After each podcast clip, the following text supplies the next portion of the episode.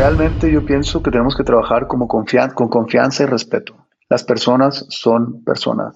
Ellos quieren tanto a sus hijos como tú quieres a los tuyos. Y tienes dos formas de enfrentar tus problemas. Todo el mundo tiene problemas. Todo el mundo tiene problemas. Algunos más grandes, algunos más chiquitos, algunos gordos, algunos flacos, algunos altos, algunos chaparros, algunos de color, algunos en blanco y negro, pero todos tienen problemas. ¿Ok? Partamos de esa base. Jeff Bezos se acaba de divorciar. Bill Gates se divorció. Todo el mundo está de cabeza. Todo el mundo tiene problemas. El que no tiene dinero sufre porque no tiene dinero. El que tiene dinero sufre porque tiene dinero. El que tiene que pagar impuestos sufre porque tiene que pagar impuestos. El que no sufre porque no pagó impuestos. ¿Ok? Todo el mundo tiene un problema. Todos. Hay dos formas de enfrentarlos. O con una bonita cara y sonriendo ante los problemas, con buena actitud y tratando de resolver lo que se puede resolver. Y lo demás, insisto, hacerlo bonito y echarlo que lo arregle el universo. O de mala gana y con jetas y con caras largas. Tú decides cómo quieres resolver tus problemas. Hola, has venido a escuchar nuestras historias, ¿verdad?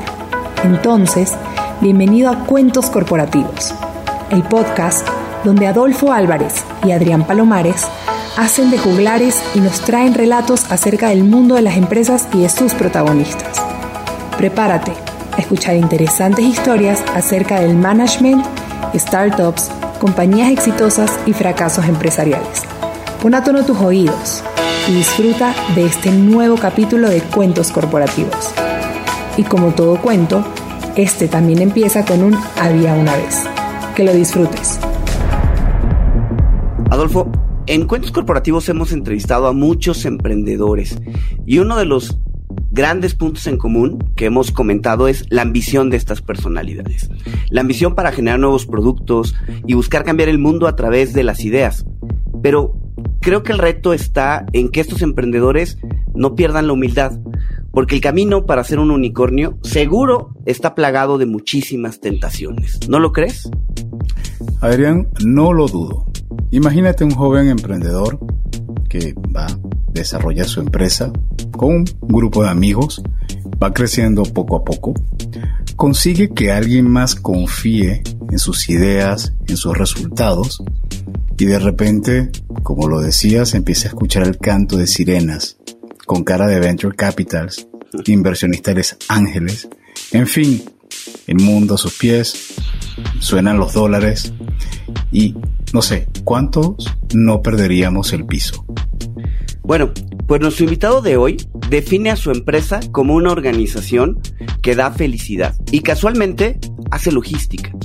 Él es alguien que buscando el éxito encontró la felicidad y que dice que la mejor combinación en un empresario es el ser ambicioso sin dejar de ser humilde. Así que comencemos presentando a nuestro invitado como siempre lo hacemos, diciendo las palabras mágicas. Había una vez un niño que nació en la Ciudad de México. De pronto, por una crisis económica, su familia decide mudarse al norte del país, a Monterrey, buscando en esta ciudad cumplir los sueños familiares. Este niño, con el fin de curarse el asma, inicia su vida en el mundo de la natación, hasta el punto de, quedar por centésimas de segundos a ir a una Olimpiada. Nuestro invitado estudia licenciatura en Comercio Internacional por el Tecnológico de Monterrey e inicia su carrera profesional enfocándose en la exportación. Y es en una llamada telefónica con un alemán que se da la oportunidad de iniciar Henko Logistics. Simón Cohen es fundador y CEO de Henko Logistics, empresa creada en el año de 1998 y que se dedica a dar soluciones integrales de logística. Genco es considerado el operador logístico con mayor volumen en México por la terminal portuaria de contenedores de Lázaro Cárdenas. Simón ha sido reconocido por Harvard Business School por su cultura organizacional y trato humano, así como su política de, felicidad, High Performance Happy People. Durante los últimos 11 años, Genco ha sido certificada por Great Place to Work Institute como la mejor empresa de logística para trabajar en México, del 2011 al 2021, sumando en el 2017 y 2018 un gran logro al estar considerada en el ranking de las mejores empresas para trabajar en América Latina. Y bien, como Simón no tiene nada que hacer y tiene muchísimo tiempo, como se habrán dado cuenta, se dedicó a escribir un libro. Un libro que, por cierto, lo pueden escuchar, está en mis manos. Se llama Pleno, los secretos de un empresario que buscando el éxito encontró la felicidad. Este libro ha generado que sea entrevistado por grandes gurús del mundo de la felicidad como Deepak Chopra, Talben Shar y David Meltzer, entre muchos otros. No nos queda más que darte la bienvenida, Simón, a Cuentos Corporativos. Un honor tenerte con nosotros. Queridos amigos, muchísimas gracias. Qué extraordinaria presentación, me encantó. Les agradezco mucho tenerme aquí y gracias a todo el público, el auditorio que nos escucha con estas locuras que vamos a platicar el día de hoy. Gracias de nuevo. Simón, eh, de entrada muchas gracias y queremos comenzar con un reto. Eh, en tres minutos, cuéntanos quién eres, qué te gusta hacer, déjanos conocer un poco más de tu lado personal, si te gusta cocinar, ya sabemos que te gusta nadar, pero aparte de eso. Gracias, Adrián. Sí, la verdad soy una persona muy apasionada por la vida, por vivir, por disfrutar, por aprovechar cada momento el mundo eh, tiene ciertas reglas, me gusta seguirlas, me gusta no hacer cosas rebeldes, me gusta hacer las cosas como dicen los gringos, by the book. Soy una persona que me gusta mucho estar con mi familia, que disfruto mucho estar con mis amigos, que los momentos de amigos son carcajadas constantes, ¿no? Que no es nada más eh, andar este, haciendo cosas sin sentido. Me gusta estudiar, me gusta estudiar mucho, mucho, mucho, como ven mi biblioteca ahí atrás. A los del auditorio, pues tengo una, biblioteca retacada de libros, me gusta mucho leer. Me gusta, insisto, estudiar también, este, voy a la universidad todos los años. A fuerzas tengo como meta personal eh, ir a dos eh, cursos importantes, trascendentes eh, al año, en donde me actualizo, donde aprendo cosas y sobre todo me reúno de gente mucho más inteligente y más capaz que yo, que me invitan a sacar la mejor versión de mí. Entonces, ese es Simon Cohen, me encantan los deportes, me encanta hacerlos y, verlos también en televisión cuando tengo poco de tiempo, porque no hay mucho. Eh, me gusta mucho el fútbol americano, el fútbol soccer, el tenis, obviamente la natación, que es mi deporte con el que nací. Y bueno, ese es Simon Cohen, una persona muy apasionada por la vida, una persona completamente feliz y como le dicen por ahí, una persona plena, ¿no? Hay una diferencia entre felicidad y plenitud, ya se las platicaré más tarde. De eso vamos a dedicarle un muy buen, buen momento, pero no quisiera dejar pasar la anécdota de lo que tiene que ver la natación en tu vida y cómo fue ese casi haber estado, creo que fue en Atlanta, ¿no? Sí, estuvimos en el ciclo olímpico de Barcelona y de Atlanta. En el de Barcelona sabíamos que iba a estar muy difícil, estábamos muy lejos de las marcas, pero en el de Atlanta estábamos muy cerca y la verdad es que hicimos un ciclo padrísimo, nos las pasamos increíble, gozamos el proceso pero ahí viene una de las malas noticias que me dan en mi vida, ¿no? Yo sacrifiqué mi juventud, mis fiestas, mis pachangas, las borracheras, todas las pachangas que, tienen los chavos de entre, vamos a decir, 16, 17 hasta los 21 años. Y yo me dediqué a, ser una persona disciplinada para lograr mi sueño olímpico, ¿no? Y por poquitito tiempo, ¿no? Eh, quedé lejos de esta, bueno, no, no lejos, cerca, pero no pude hacer la, la marca, entonces quedé fuera de las Olimpiadas y esa mala noticia, queridos amigos, que me dieron cuando no califiqué a los Olímpicos, con el tiempo se convirtió en una de las mejores noticias que me han dado. Y esa es la primera lección que queremos platicar y compartir con ustedes. Es mi primera lección de vida que quiero compartir con ustedes. Las malas noticias en el corto plazo, con el tiempo, se convierten en buenas noticias. Voy a repetir eso. Las malas noticias que te dan hoy, si eres suficientemente capaz y tienes los ojos bien abiertos, con el tiempo se convierte en lo mejor que te pudo haber pasado. Hay que confiar en el sistema. Y aquí otra frase de mi libro que me encanta. Cuando consigues lo que quieres, es la vida dirigiéndote. Cuando no consigues lo que quieres, es la vida protegiéndote. Yo no sé si hubiese ido a las Olimpiadas y estaría donde estoy hoy. En este punto de mi vida donde me encanta estar, donde tengo una esposa que adoro, que admiro, que es la persona que más quiero y que más admiro del mundo. Eh, mis tres hijas, que son espectaculares, mi negocio, Tal vez si hubiera ido a los Olímpicos yo estaría, no sé, haciendo otra cosa, ¿no? ¿Quién sabe? Who knows? No hay respuesta correcta. Pero lo que he conseguido hoy nació de ese gran fracaso, entre comillas, que se convirtió en una gran lección de vida, que me enseñó a ser resiliente, que me enseñó a luchar, que me enseñó a vivir y que me enseñó a disfrutar cada minuto de mi vida.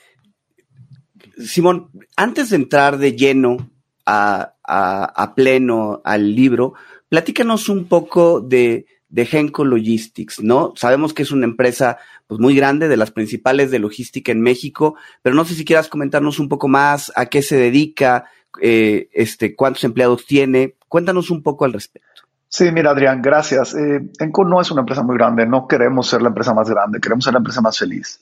Nosotros queremos hacer las cosas mejor que todo el mundo. Obviamente, nuestro, la consecuencia va a ser que vamos a ser grandes y vamos a ser importantes. Pero el objetivo nunca ha sido el económico, nunca ha sido el ser los más grandes ni el de mayor volumen. Esa es la consecuencia. Enco es una empresa de felicidad que casualmente hace logística, como lo dijiste bien, Adolfo, en tu presentación. Nosotros estamos aquí para pasar una buena vida cuando nacemos empezamos a morir, señores. El reloj de arena nos los voltean ese día que salimos de la pancita de nuestra mamá. Nos voltean un reloj de arena, pero nadie sabe cuánta arena trae nuestro reloj. Y nosotros no podemos saber cuánta arena tiene nuestro reloj. Y de repente la vida se acaba muy pronto, o de repente dura mucho, nadie sabe. Por eso mismo tenemos que estar contentos cada minuto de nuestras vidas, valorar y disfrutar. Enco es una empresa que mueve carga marítima, aérea, terrestre, de importación, de exportación, hacemos logística global y es una empresa donde los niveles de estrés, o una industria más bien, donde los niveles de estrés son muy, muy altos, ¿no? Y si no le pones una sonrisa y le pones buena vibra a todas las situaciones que tiene una empresa logística en crecimiento, pues te vas a lo que me pasó a mí, ¿no? Y de repente te, se te descompone la maquinita, el coche ya no funciona, el motorcito te da lata, y entonces tienes que replantear tus objetivos. Y cuando replanteas tus objetivos, ves que lo más importante en la vida es estar, es tener salud, es estar vivo, es poder tener paz, es poder trabajar con un poquito de humor, poder reírte ante los problemas y solucionarlos cuanto más chiquitos, más fácil resolver los problemas, así que no dejarlos en el cajón. Y esa es la lección de vida, ¿no? Insisto, Enco no es la empresa más grande del mundo, no queremos, no es la empresa eh, más rentable del mundo, no queremos. No somos los hombres ni mujeres más guapos del mundo porque tampoco queremos. No somos los hombres más millonarios del mundo porque tampoco queremos. Lo que sí somos, somos la empresa que mejor trata a los seres humanos, porque todos los seres humanos somos iguales, valemos lo mismo y ese es el valor que tenemos ante la gente y ante la vida.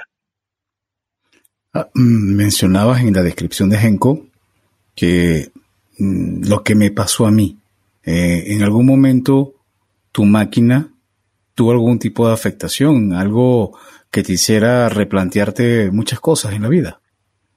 Sí, Adolfo, fíjate que al principio no era así. Estos metas que te estoy platicando y esta descripción tan clara y tan transparente que tenemos de la vida no era así al principio. Yo al principio cuando empecé a trabajar lo único que quería era dinero. Quería ser millonario quería trascender por la cantidad de dinero que yo tenía, en la, que tuviese en la bolsa, ¿no? Era mi objetivo, tener mucho dinero. Y obviamente, pues, cuando buscas el dinero, te olvidas de las cosas más básicas de la vida, como tu salud, como cuidarte a ti mismo, porque a los 30 años, 31, 32, te crees invencible, crees que nunca te va a pasar nada, crees que tu corazón y tu cuerpo funcionan solos y que eres Superman, Batman y Spider-Man en la licuadora. Y tienes los poderes de los cuatro fantásticos tú solo, porque eres este, omnipotente, ¿no?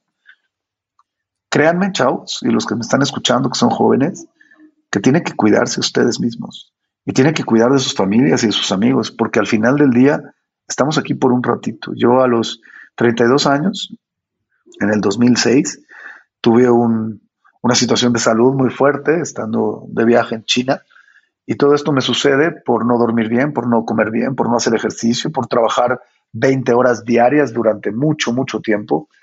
Y la verdad es que fue, fue muy desesperante, ¿no? Estar ahí en una cama de hospital al otro lado del mundo y ver de repente que podías no volver a ver a tus hijos o podías no volver a ver a tu esposa o no podías volver a ver a tus papás. Y todo por el afán de tener mucho dinero. La verdad, pues no, la verdad no, no, no estaba bien. Eh, los emprendedores a veces pensamos que entre más horas trabajamos, más exitosos somos. Y la verdad es que no es así. La verdad es que entre mejor gente te rodeas y más equipo haces y más compartes ese, entre comillas, éxito, y ahorita definimos también lo que es éxito, entonces más, más, más vas a ir creciendo. Yo pensaba que yo era el único inteligente, el único que podía tomar decisiones, el único que sabía hacer las cosas bien, y esa arrogancia me llevó a colapsar. ¿Por qué? Porque yo me convertí en el motor de la empresa, sí, pero también, Adrián Adolfo, en el lastre de la empresa. Yo era el que limitaba el crecimiento de la empresa porque yo no podía hacer todo. Era tan obsesionado, chicos, que yo recibía copia hasta cuando tenía más o menos 50 colaboradores, copia de todos los correos de entrada y salida de todos los colaboradores.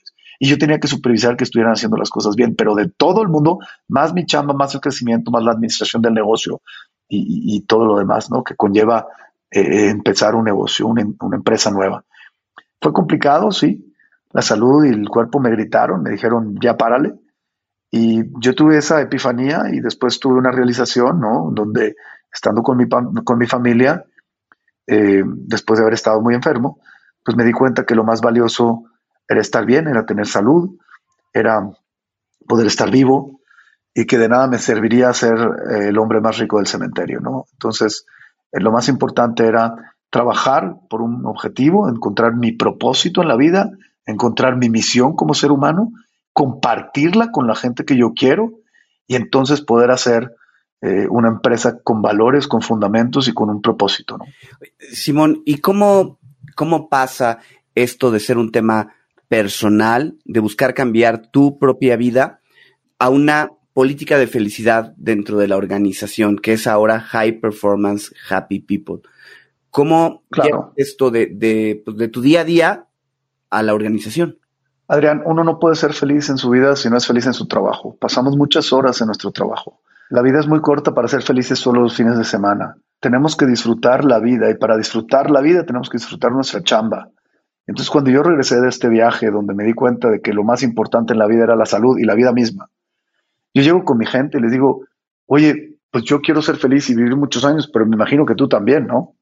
Yo no he conocido nunca a una persona, nunca, que le preguntes, oye, ¿quieres ser feliz? Y te conteste, no, yo quiero ser un amargado y sufrir y de que me duela todo. O sea, todavía no la conozco. Entonces buscamos ese objetivo y cuando yo me di cuenta que todo el mundo tiene como objetivo ser feliz y me di cuenta que no puedes ser feliz en tu vida si estás 8 o 10 horas en tu chamba, entre entradas y salidas, te quedan 8 horas para dormir y lo demás comes, te haces un poco de ejercicio y se acabó. Esa es la vida. Entonces, no puedes ser feliz en tu vida si no eres feliz en tu trabajo. Con esa premisa, me tomé la tarea de juntar a mi gente y decirle, señores, en esta empresa tenemos que estar contentos de día y de noche. Y nada ni nadie se nos va a interponer en el camino. Y felices no quiere decir irresponsables. Y felices no quiere decir flojos. Y felices no quiere decir estar rascándonos en la cabeza todo el día. Felices no tampoco quiere decir estar en un antro agarrando la jarra y, bailando este, eh, ponchis ponchis. No, eso no quiere decir felicidad. Eso es éxtasis, éxtasis. Eso no es felicidad. ¿Qué es felicidad? Felicidad es estar rodeado de gente que te inspire y estar en paz. Cuando estás en paz, estás muy cerca de la felicidad. Pero como les dije hace rato, es diferente la felicidad que la plenitud. ¿Ok?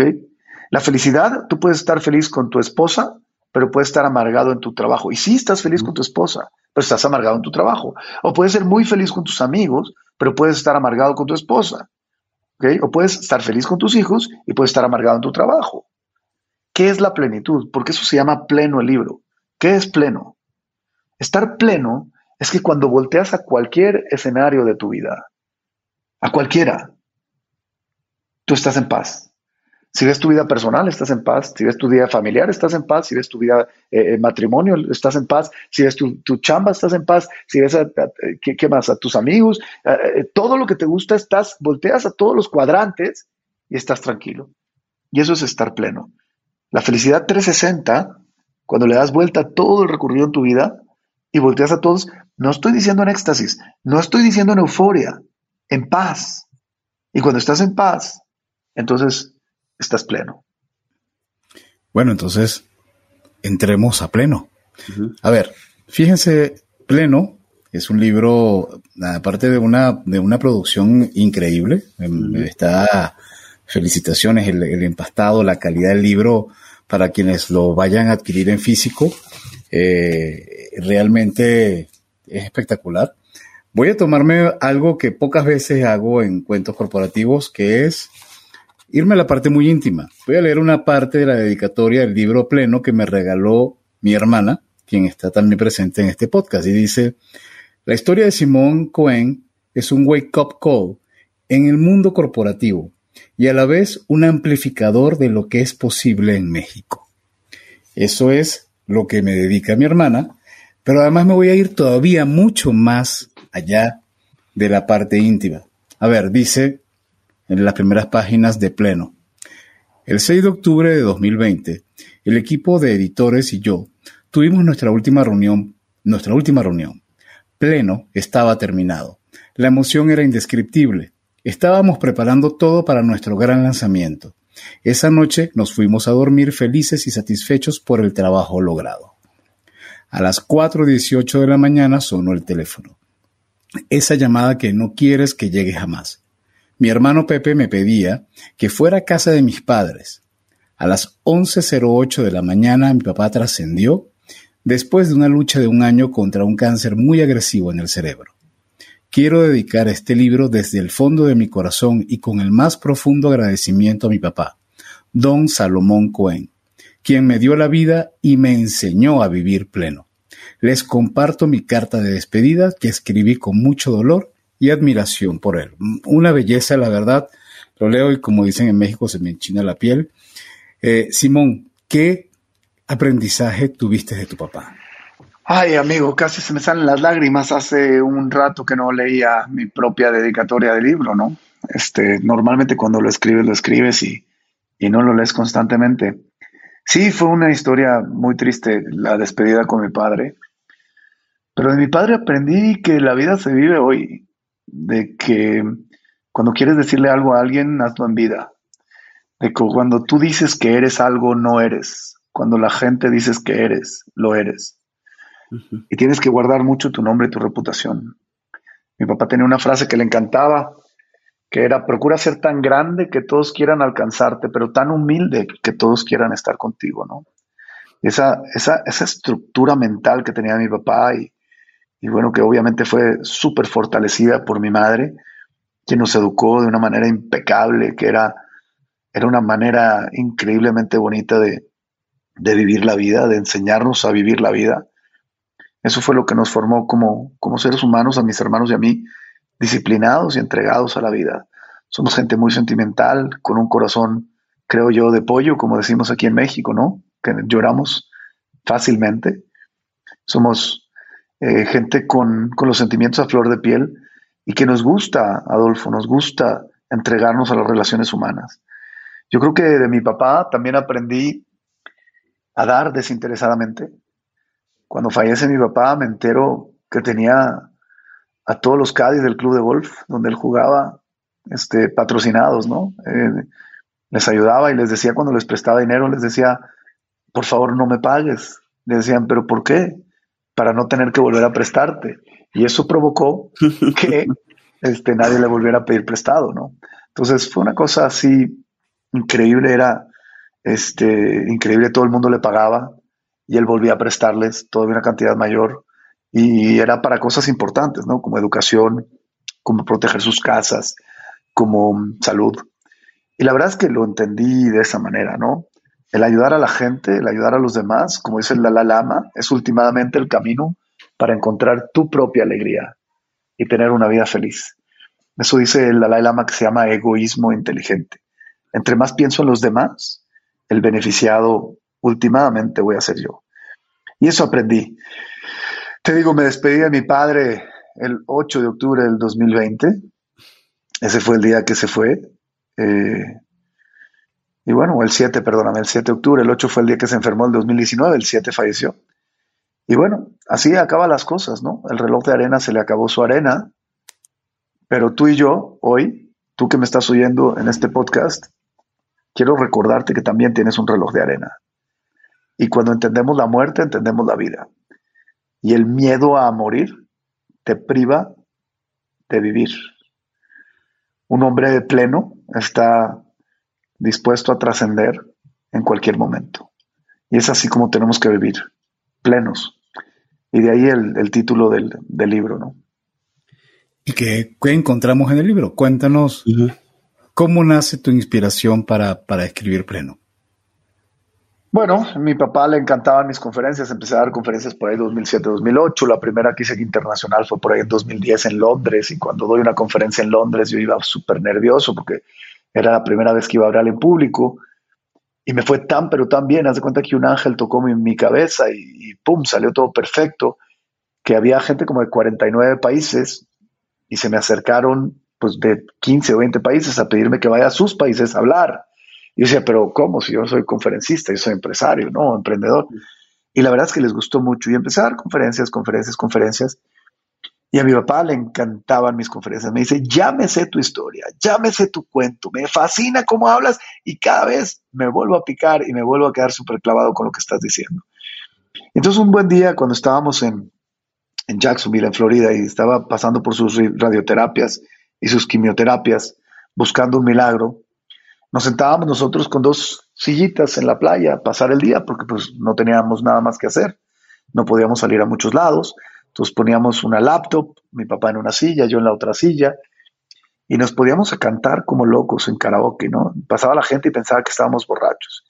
Y de repente, pues cantábamos con lágrimas, nos abrazábamos, nos agradecíamos, porque los dos sabíamos que era nuestra despedida, ¿no? Y en una de esas me dice, oye, Simón, ¿por qué no escribes un libro? Le dije, pa, de verdad, me estás diciendo, yo no soy Gabriel García Márquez, ni Mario Vargas Llosa, ni Paulo Coelho, ni, ni, ni, nadie de esos, ¿no? O sea, por... Me dice, me encanta tu historia y quiero que la compartas con la mayor cantidad de gente posible. dije, bueno, pues déjame ver si puedo, ¿no?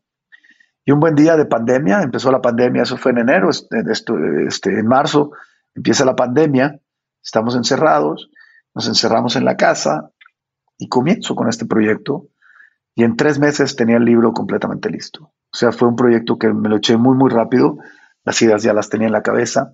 Es un storytelling fantástico el libro. La verdad es que yo lo escribí para Friends and Family, o sea, para mis amigos y mi familia. No lo escribí para publicarlo. Y la editora, Daniela Clavijo, que fue espectacular, que es una persona increíble, este, y su equipo, Lorenzo Cobos y todo el mundo, este, eh, Mariela Roquero, Gómez Roquero y, todo el equipo, Jimena, todo el equipo de, esta editora, me dijeron, oye Simón, ¿por qué no lo publicas? Esto es una joya. Y yo, pues yo no escribí para publicarlo, yo lo escribí para mí, para mis empleados, para mis este, amigos, para, no sé, para mis clientes, para mis proveedores, pero nada más. Me dice, públicalo, esto es una joya. Y la verdad es que me motivé tanto para publicarlo que, bueno, salió y ha sido todo un éxito, gracias a Dios. El libro ha funcionado muy, muy bien. Estamos muy, muy contentos con los resultados que hemos obtenido eh, hasta la fecha. Y no tanto por, por la parte económica, sino por la parte que podemos ayudar mucha gente. Es un libro con causa. Este libro, los fondos van a ayudar gente. Y obviamente eso lo hace aún más potente y mucho más este, significativo. Y así fue la idea de, de escribir el libro. Nunca, nunca nació de mí, nació de una solicitud de mi padre. Le pude leer el libro completo a mi papá antes de morir y bueno, este, ahí está, esa es la obra. La verdad es que es un libro que puede leer desde un PhD de Harvard, una persona con doctorado en Harvard, hasta un niño de sexto de primaria. O sea, realmente lo puedes ir tan profundo o tan ligero como tú quieras. Está subrayado, como ya sabes, Adolfo Adrián y Lourdes, también que estás ahí, no sabía que estabas por ahí, pero también te saludo con mucho cariño. Este, es increíble, ¿no? Que tú abres el libro y, y tienes, no sé, vamos a hacer este ejercicio, ¿por qué no me dicen un número de página, el que ustedes quieran? Y hagamos el ejercicio. Hagan una página, el que, la que gusten. La, mayoría de las páginas están subrayadas. Este, díganme random de la 35, de la 40 en adelante hasta la 250. La 52.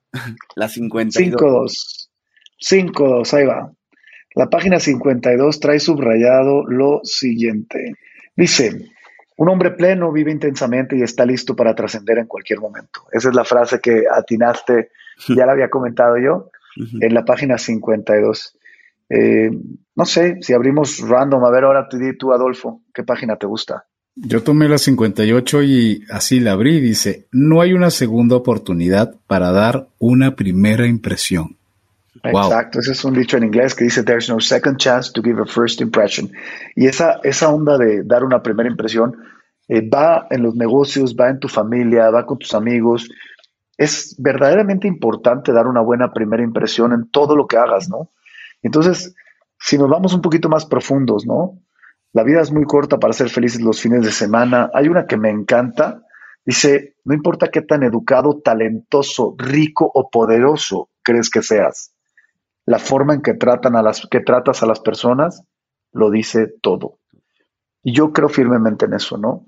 Y ahí vienen este, varios quotes que, te cambian la, vida, ¿no? O sea, incluso al final del libro tiene un glosario de frases. Y entonces, si te gustaron mis frases, están condensados en las últimas, en las últimas páginas del libro, ¿no?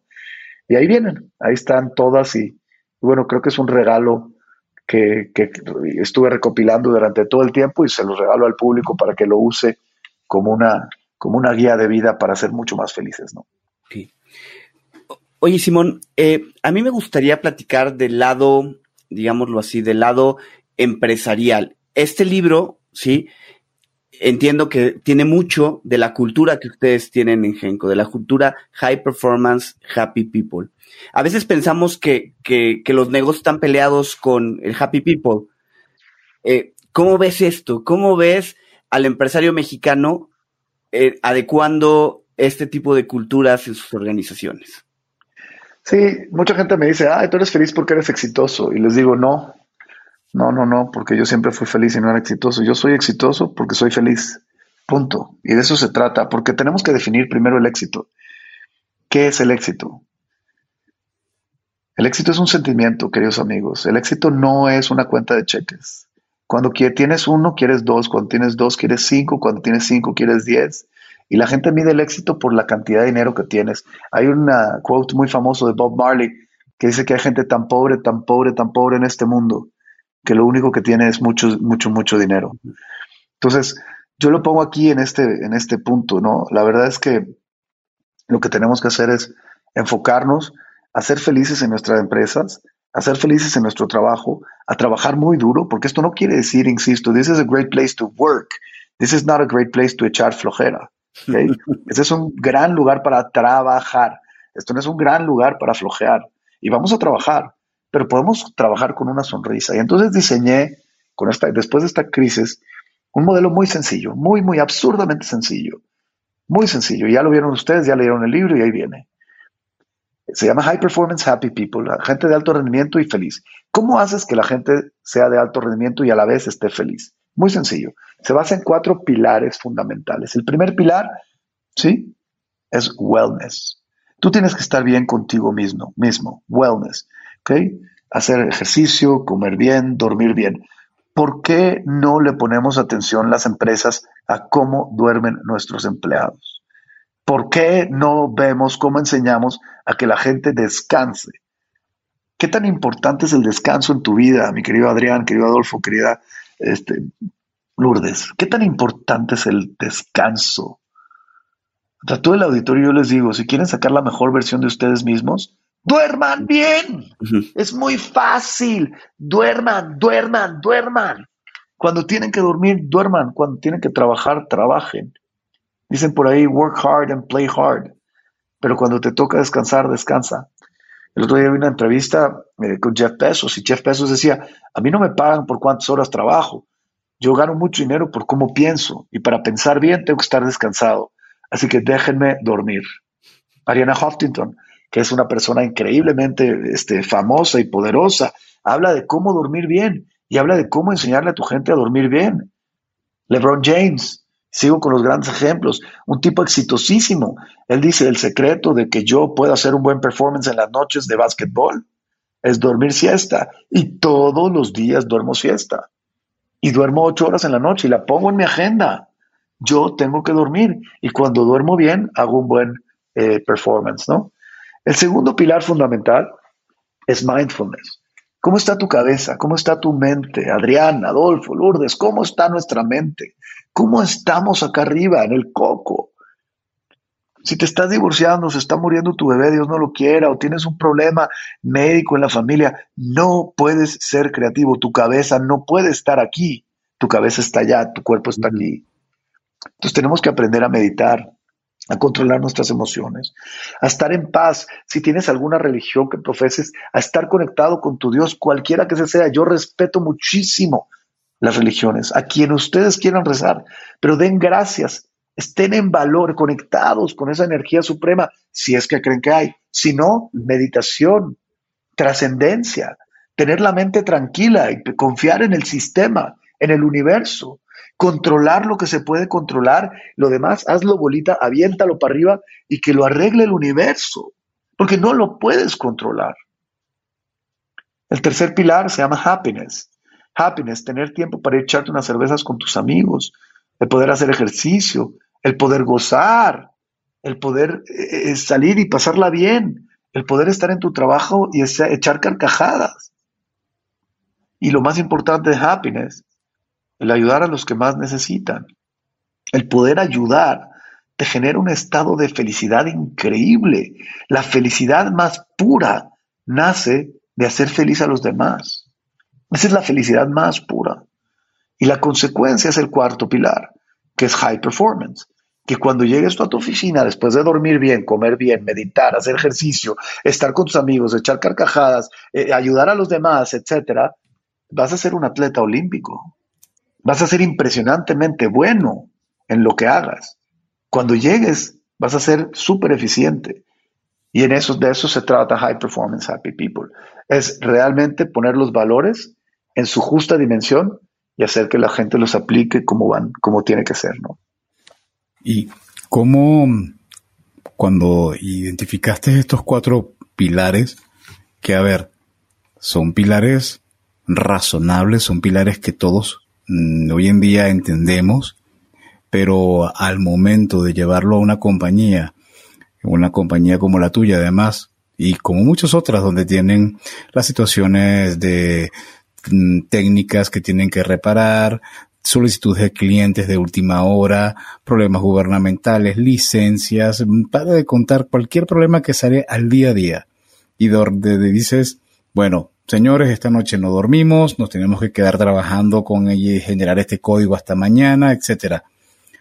¿Cómo transmitirle al mundo empresarial mexicano, latinoamericano, mundial, que estos, más que valores, son realmente la base de cualquier convivencia humana donde se requiere realmente que exista la posibilidad de que todos participen por igual en cada uno de estos cuatro puntos. ¿Cómo transmitirlo?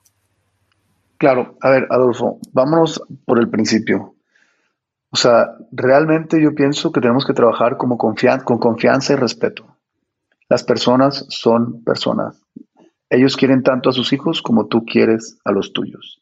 Y tienes dos formas de enfrentar tus problemas. Todo el mundo tiene problemas. Todo el mundo tiene problemas. Algunos más grandes, algunos más chiquitos, algunos gordos, algunos flacos, algunos altos, algunos chaparros, algunos de color, algunos en blanco y negro, pero todos tienen problemas.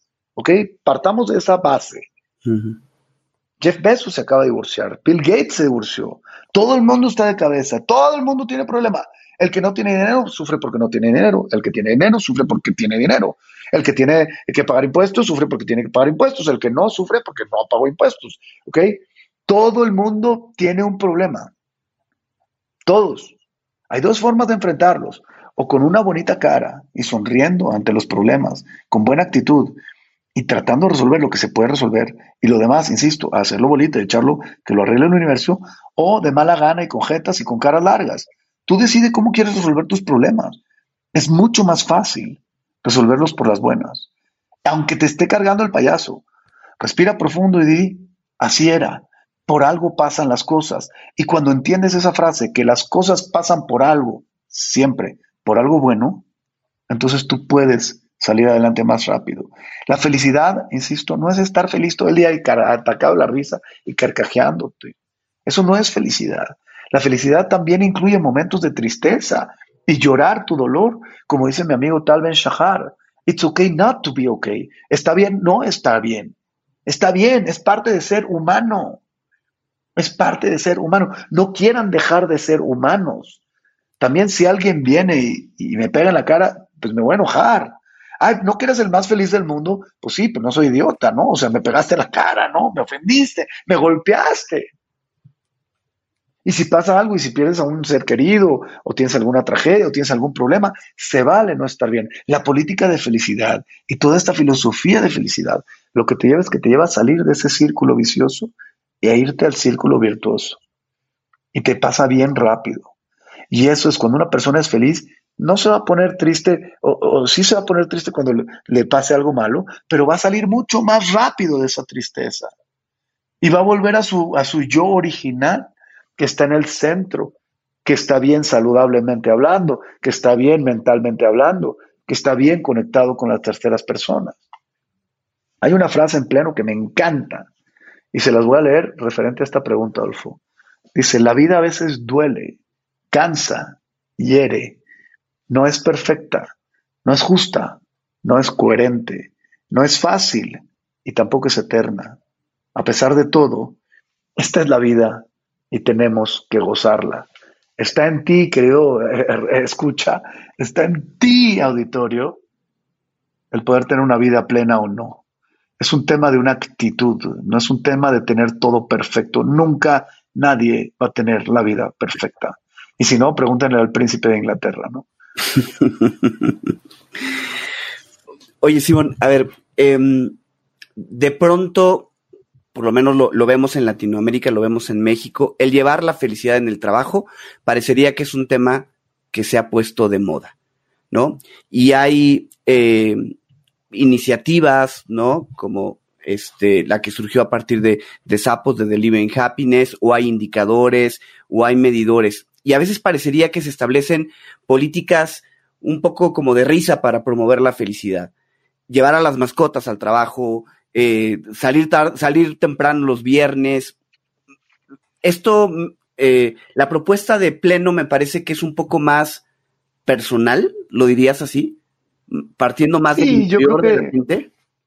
Sí, perdona, Adrián, te interrumpí, discúlpame. La última parte no te escuché. No, pero yo si la propuesta que, que tú pones en pleno sería algo mucho más personal que este tipo de iniciativas que parece querer tapar el sol con un dedo. Sí, y fíjate, yo no voy a criticar a nadie ni decir que está bien o mal lo que hacen los demás. Lo único que te digo es que nuestra propuesta es muy sensata y lo que procuramos es entender que los seres humanos tenemos vida, ¿no?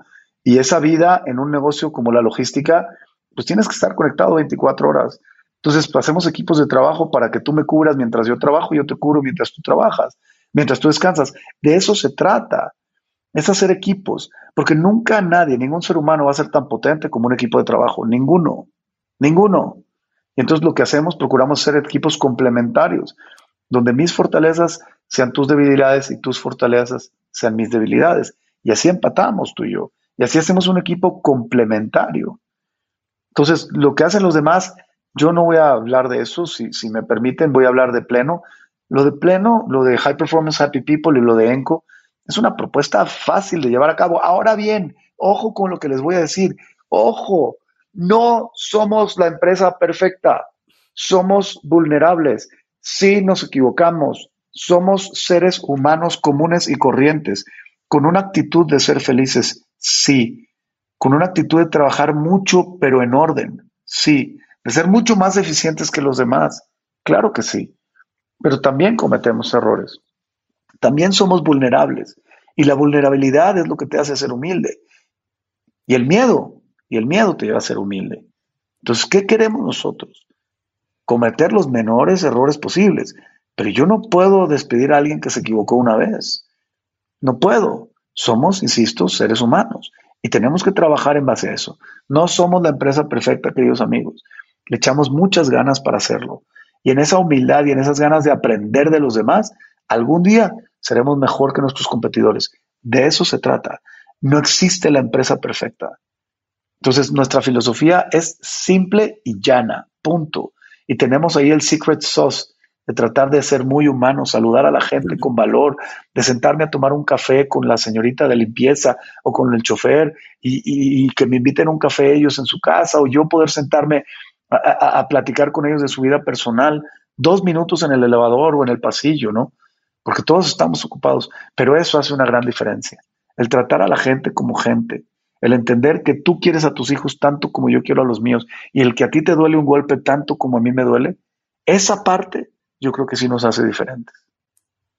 Simón, y, y haber llevado esto, esta metodología y haberla aplicado, ¿no te han tocado a la puerta para pedirte en otras compañías, Simón, por favor, ven, ayúdame a aplicar pleno en mi empresa? ¿Ha pasado eso? Sí, por supuesto, por supuesto que sí, con mucho gusto los ayudo. Yo tengo una filosofía de que el que más da, más recibe y con mucho gusto los ayudo dentro de mis posibilidades, ¿no? Porque mi tiempo es, es limitado y, y yo quiero seguir manteniendo ese equilibrio en mi vida, ¿no? Entonces sí, estamos haciendo ahorita a SwissPeak una metodología para poder repartir esto a la mayor cantidad de empresas posibles. Yo creo que los mexicanos y los latinos en particular, este, tenemos el poder de hacer las cosas a nivel de los mejores del mundo.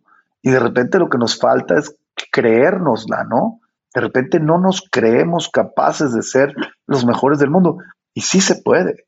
Y hay muchos ejemplos, ¿no? Entonces, al final, creo que el ayudar a los demás y el pensar en los demás es algo que está en nuestro DNA. Creo que es algo que nos va a traer bendición, que nos va a traer buena vibra, que nos va a tener la mejor energía. Y de eso se trata, ¿no? Ver de qué forma podemos trascender eh, apoyando a otras empresas, apoyando a otras industrias y ayudando a mucha gente a poner una sonrisa en su rostro. Tenemos muchos millones de habitantes en este planeta, muchos, muchos, que no sonríen en semanas o en meses, ¿no? Necesitamos cambiar eso. Es, es increíble la, pues, la cobertura, digamos, que ha tenido este libro, que ha tenido pleno de, de, de verdad grandes gurús de la felicidad, ¿no? Eh, vimos videos tuyos, Simón, con Deepak Chopra, con Tal Ben Shahar, eh, con diferentes personalidades. Eh, ¿Crees que en México no, no lo hemos volteado a ver? ¿No le hemos dado la importancia a este material? Mira, en México tenemos un defecto importante, ¿no? En México no nos gusta leer.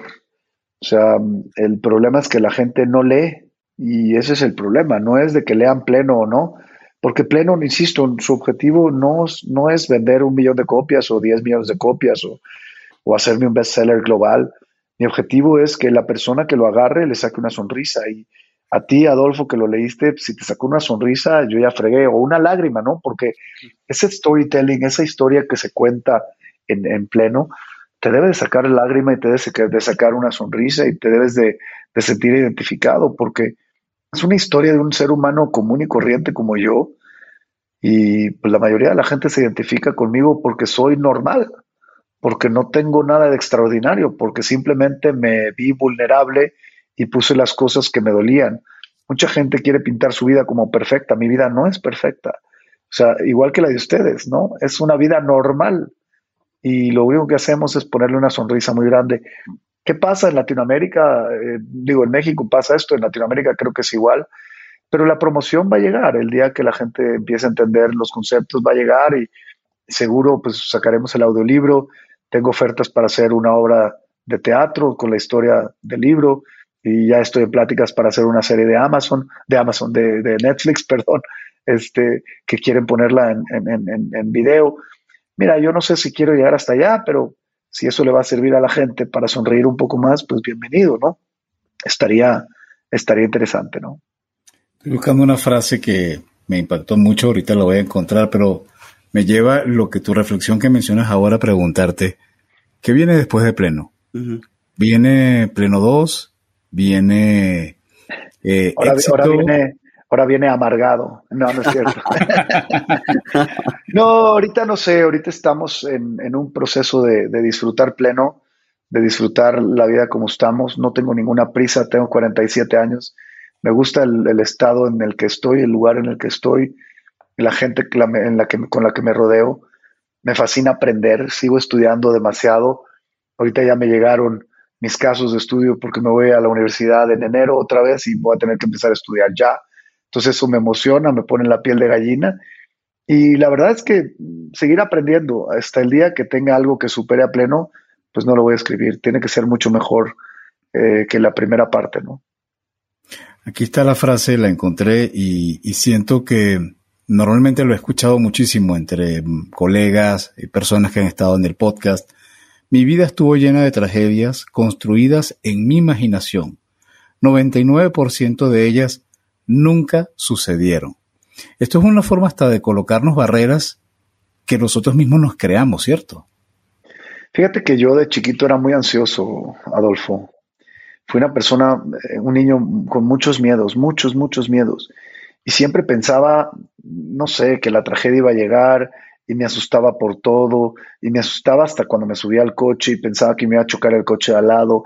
Y esas tragedias que me imaginaba yo nunca pasaban. Y un día dije, oye, ¿por qué estoy todo el día tocando madera y diciendo fut, fut, fut, echando sal para atrás, ¿no? Ya sabes, como los colombianos. Todo el mundo tiene sus, sus, este, sus cábalas, ¿no? Y sus supersticiones. Dije, pues si nunca me ha pasado nada, ¿será porque toco madera? No. O sea, ¿será que sucede que no pasan por eso? Y dije, a ver, hoy voy a pensar en algo no tan grave, a ver si no tocando madera sucede. Y tampoco sucedía. Entonces yo creo que la mentalidad del ser humano va, del ser humano va mucho más allá de la realidad del mundo. Y de repente nos toca entender que el día que llegue la tragedia te preocupas. Y entonces ya te ocupas en resolver. Pero yo vivía nervioso y ansioso de cosas que nunca pasaban, ¿no? Entonces, más vale manos a la obra, preocuparte por el presente. Eso no quitó al 100% mi ansiedad, ¿no? Porque sigue siendo parte de mi carácter y de mi niñez y de mi formación. Pero entiendo que hoy a mis 47 puedo respirar profundo y entender y analizar un poco más las cosas. Me gusta mucho pensar, me gusta mucho sentarme a analizar las cosas y a decir, a ver, esto está pasando, ¿es real o no es real? Esta amenaza es real, sí, atácala, resuélvela, enfréntala. Pero si no es real, déjala pasar y que le llegue al que sigue, ¿no? Simón, eh, pues muchísimas gracias. La verdad es que ha sido una eh, gran charla y como, como comentamos al principio en Cuentos Corporativos tenemos unas preguntas que les llamamos obligadas y que nos permiten conocer un poco más de la persona que está compartiendo este espacio eh, con toda la audiencia. ¿Te gustan los cuentos? Sí, la verdad me gustan mucho los cuentos. Este, me encantaba que mis abuelos y mis padres me leyeran cuentos de chiquito. Yo le leí muchísimos cuentos a mis hijas. Los cuentos son una forma de transmitir historias y mensajes. Y creo que un buen cuento es un buen storytelling que te lleva simplemente a salirte de tu realidad y meterte en un mundo de imaginación positiva. No me gustan los, los cuentos de miedo, no me gustan los cuentos de terror. No me, la vida es suficientemente complicada como para que te metas más miedo, ¿no? Entonces, al final del día, pues esa parte de las cosas positivas, de las cosas de amor, de buenas obras, historias bonitas, eso me encanta. ¿Algún tipo mm, o algún escritor, algún libro que cada parte de pleno puedas recomendar? Sí, por supuesto, como ves allá atrás, te digo, me gusta muchísimo leer. Voy a, leer, voy a decirte, voy a nombrarte algunos nada más, tengo como 15, pero bueno, este, The Buddha and the Badass, ¿no? Es un libro que estoy leyendo ahorita, El Buda y el Badass, no lo voy a traducir en español porque si es feo, me parece un libro espectacular. Me gusta mucho este Think Like a Monk de Jade Shetty, me encanta. Me parece que es un libro espectacular. De los clásicos, El hombre en busca de sentido de, de, Víctor Frankl, ¿no? Un paisano que, que, estaba en un campo de concentración y le encontró sentido a la vida. Eh, eh, un clásico que me encanta, Cómo hacer amigos e influir sobre las personas, de Dale Carnegie. The Choice, la, en español se llama La bailarina de Auschwitz, de Edith Eger. Eh, uy, tengo un montón, ¿no? Me encanta echarle ojos a los libros, leerlos. Así que yo creo que esos son de los que, de los que me vienen a la mente así de bote pronto, hermano. Simón, ¿alguna aplicación móvil o gadget tecnológico que recomiendas, ya sea eh, porque la uses en lo personal o en el trabajo? Fíjate que no soy muy tecnológico, soy una persona que sí me gusta mi celular, lo uso muchísimo, pero no soy muy tecnológico. Pero hay una aplicación que siempre que la saco, la gente me dice, wow, qué cool está tu app, que se llama BizCard, B-I-Z Card, y que lo que hace es que te da un código QR con tus datos y en vez de andar pasando el teléfono a alguien más, pues nomás lo escanea. La verdad es que, insisto, yo no soy muy tecnológico, para muchos debe ser algo muy normal, pero no he encontrado a nadie que la use. Entonces, cuando la uso me dicen, ay, qué tecnológico yo. No, por supuesto que no soy muy tecnológico, pero, pero así paso mis datos a la gente, ¿no? Cuando estábamos platicando en los entretelones de la grabación y que íbamos a consultar sobre la pregunta típica que hacemos en cuentos corporativos sobre empresarios, Simón propuso una idea muy interesante que es cuáles deberían ser las características que debe tener un empresario como para realmente marcar tendencia y que la gente sienta que digan, wow, a esta persona hay que seguirlo. ¿Cuáles sientes tú que son esos elementos, Simón? A ver, Adolfo, me encanta esta pregunta que platicamos antes del, del programa porque yo siento que un empresario tiene que ser un líder y un líder es aquella persona que saca lo mejor de los demás, pero que trasciende en su ausencia. Cuando él se va, que su espíritu sigue motivando a la gente, porque no, no necesariamente el líder tiene que estar ahí con el látigo pegándote para que tú funciones. Esa persona que te motiva lo suficiente y su espíritu y su propósito te inspira para seguir aun cuando esta persona no está, es algo increíble, ¿no? Y lo podemos ver en muchos empresarios que ya fallecieron y que su legado ahí sigue, ¿no? Entonces, yo creo que hoy, ¿a quién seguiría yo? A ese empresario que pueda voltear la pirámide organizacional. A nosotros nos enseñaron que la base de la pirámide, los puestos más bajos de las empresas, son aquellos que tienen que servir a los de arriba. ¿Ok? No sé si me explico, pero me gustaría enseñarles una gráfica. No se puede porque es audio, pero imagínense que la pirámide organizacional, la señora de la limpieza atiende al jefe, el jefe atiende al supervisor, el supervisor al gerente, el gerente al director, el director al dueño. ¿Ok? Yo quisiera que estas personas voltearan esa pirámide organizacional y que el CEO de la empresa sea el que esté aquí para servirle a todos los demás. Esa humildad que tienen que tener esos líderes, donde le das vuelta a la gráfica y el de arriba de la pirámide es el que atiende a todos los de abajo, esa organización me llama la atención y me gusta.